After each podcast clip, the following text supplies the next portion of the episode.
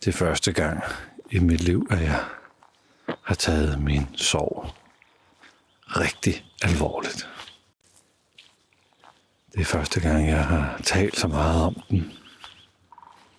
Været med den. Ja, jeg tror faktisk, at min krop udmærket ved, hvordan sorg skal håndteres.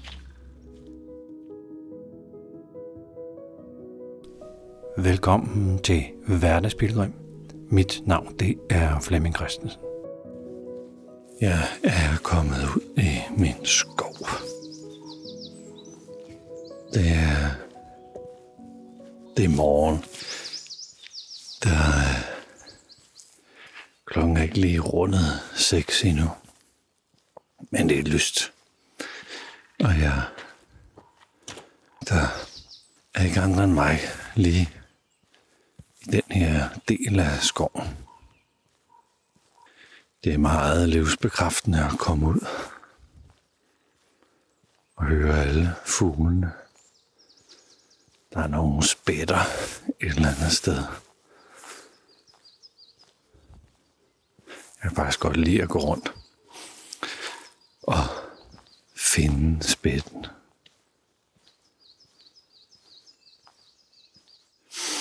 Jeg de sidste par dage sådan funderet over, hvad det var, jeg bemærkede i forbindelse med den sorg, som jeg er i, men som har været meget mere markant i dagene op til Pias død og selve begravelsen og dagene efter. Og jeg bemærkede, at min krop tog over. At det var ligesom om, den gjorde mig stille. Jeg gad ikke rigtig at tale om noget. Der er dage, hvor jeg egentlig ikke gad at spise eller bevæge mig.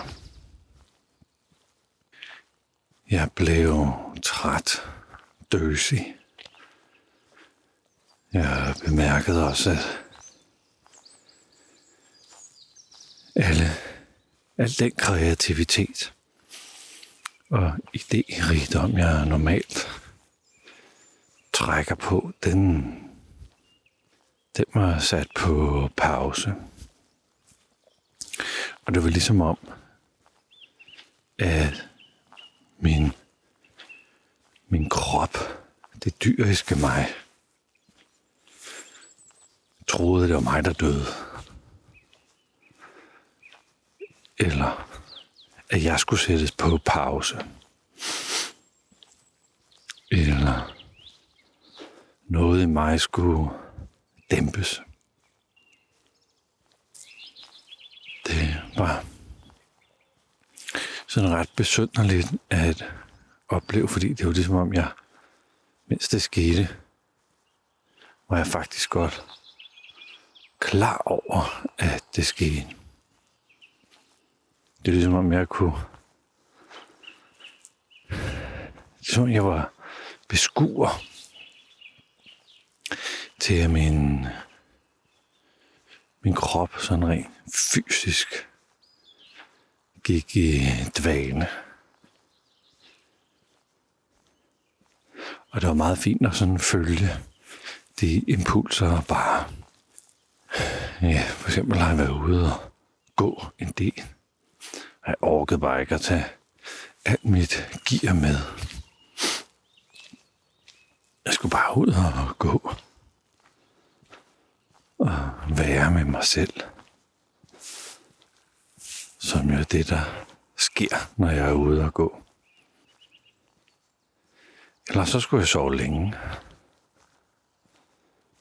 Normalt så kan jeg godt lide at komme op og sidde og lave min meditation og skrive mine første ting. Sådan, det er dejligt at komme op. Men øh, det var faktisk dejligt at blive i sengen. Normalt så når jeg vågner op, så kan jeg, hvis jeg lige bliver liggende lidt, så kan jeg opdage, at jeg faktisk er anspændt, når jeg vågner. Så hvis jeg lige ligger lidt, så, åh, så kan jeg sådan lige slappe af. Og når jeg gør det, så kan jeg faktisk lige udholde bare ligge der. Og faktisk nyde at blive i sengen. Men det handlede ikke om, at jeg lavede en bevidst,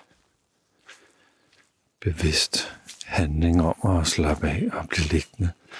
Det var ligesom om min krop gjorde mig enormt afslappet, eller dvask, vil jeg jo nærmest kalde det. Og jeg tror, hvis jeg ikke havde respekteret, at min krop troede, det var den, der skulle dø, eller det var den, der skulle passe på, på mig i en krisesituation. Hvis jeg ikke lyttede til den, så tror jeg, jeg havde fået, det var givet bagslag. Jeg har fået,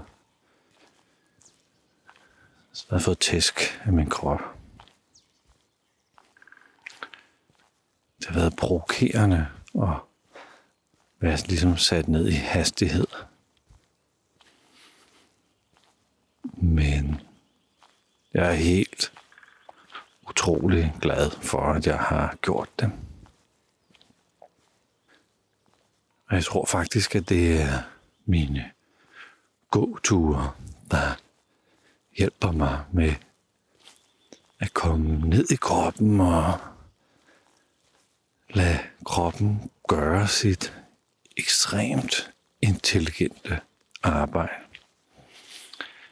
Det er jo fair nok at sige, at jeg ikke fatter, hvad der sker, fordi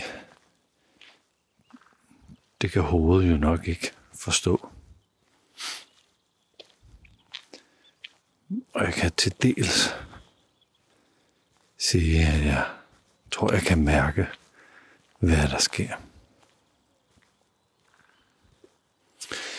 Det er første gang i mit liv, at jeg har taget min sorg rigtig alvorligt. Det er første gang, jeg har talt så meget om den. Været med den. Ladet den. Ja, jeg tror faktisk, at min krop udmærket ved, hvordan sorg skal håndteres. Hvis man ser dyrefilm, hvor en antilope jagtes af en løve og overlever. Så noget af det første, det gør, det er at stå og ryste. Kroppen ryster. Den ryster simpelthen chokket ud af kroppen. Så det eventuelle traume, det bliver så småt som muligt. Og det er ligesom om, at en time efter, så går antilopen rundt, som om intet var hent. Den er ikke sådan ekstra forsigtig, eller skræmt, eller går ikke derhen og drikker, hvor den plejer at drikke. Den opfører sig ligesom, ligesom før. Stort set. Men chokket, eller forskrækkelsen, eller nær dødsoplevelsen, er kroppen, kroppen gør noget. Kroppen ryster, ryster det ud.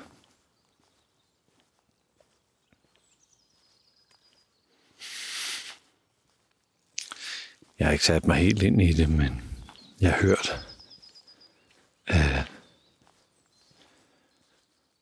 mange, der hjælper folk med stress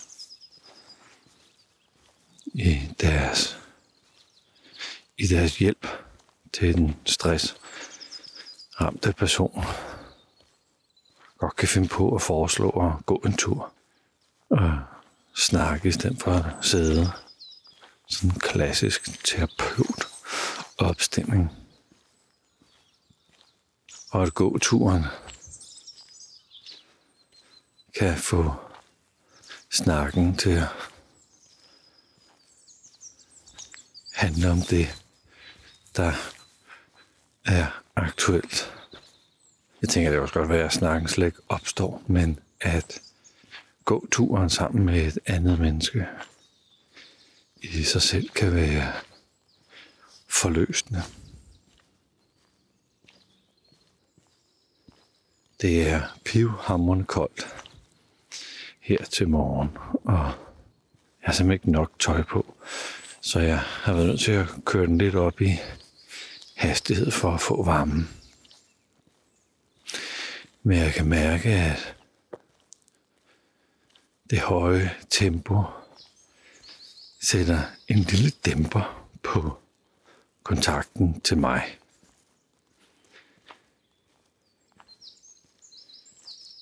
Hvorimod, når jeg sætter hastigheden ned, blim, så, så kan jeg mærke mig selv, så, ligesom om jeg kommer ned i den hastighed, kroppen egentlig har, når den ikke ligesom er på arbejde. Altså Så arbejde med at gå sig en tur, eller haste haste gennem skoven.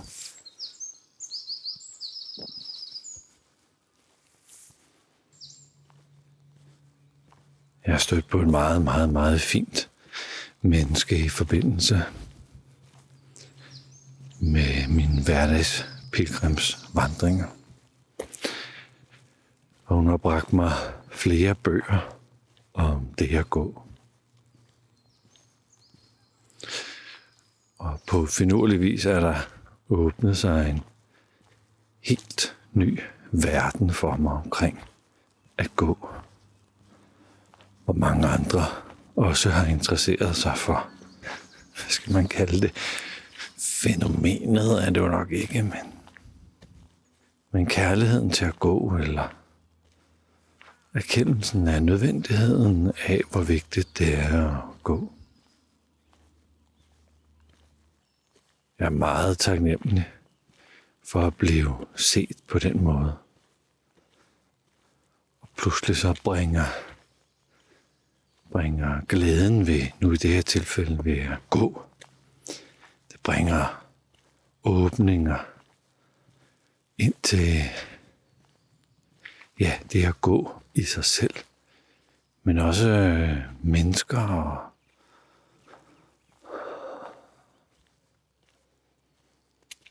og andre, der har ligesom dykket ned i det. Hvad gør det godt ved kroppen, med vores sundhed og vores øh, helbred? Jeg tror faktisk, at i bøgerne står der noget om, hvordan man også kan gå på sorg. Jeg er ikke sådan lige hæftet meget ved det, da jeg læste dem, men jeg tror lige, jeg skal tilbage. Jeg er bare blevet nysgerrig på, hvad, hvad er der sker med os i vores krop, når sorgen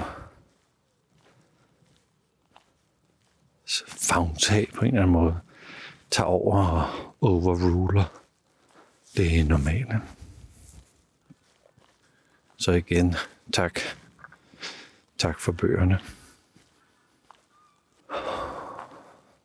Det er også lidt pudsigt, fordi jeg går ude i skoven.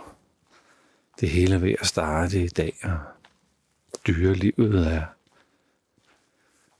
er, har været i gang for i mange timer, ah, måske halvanden time.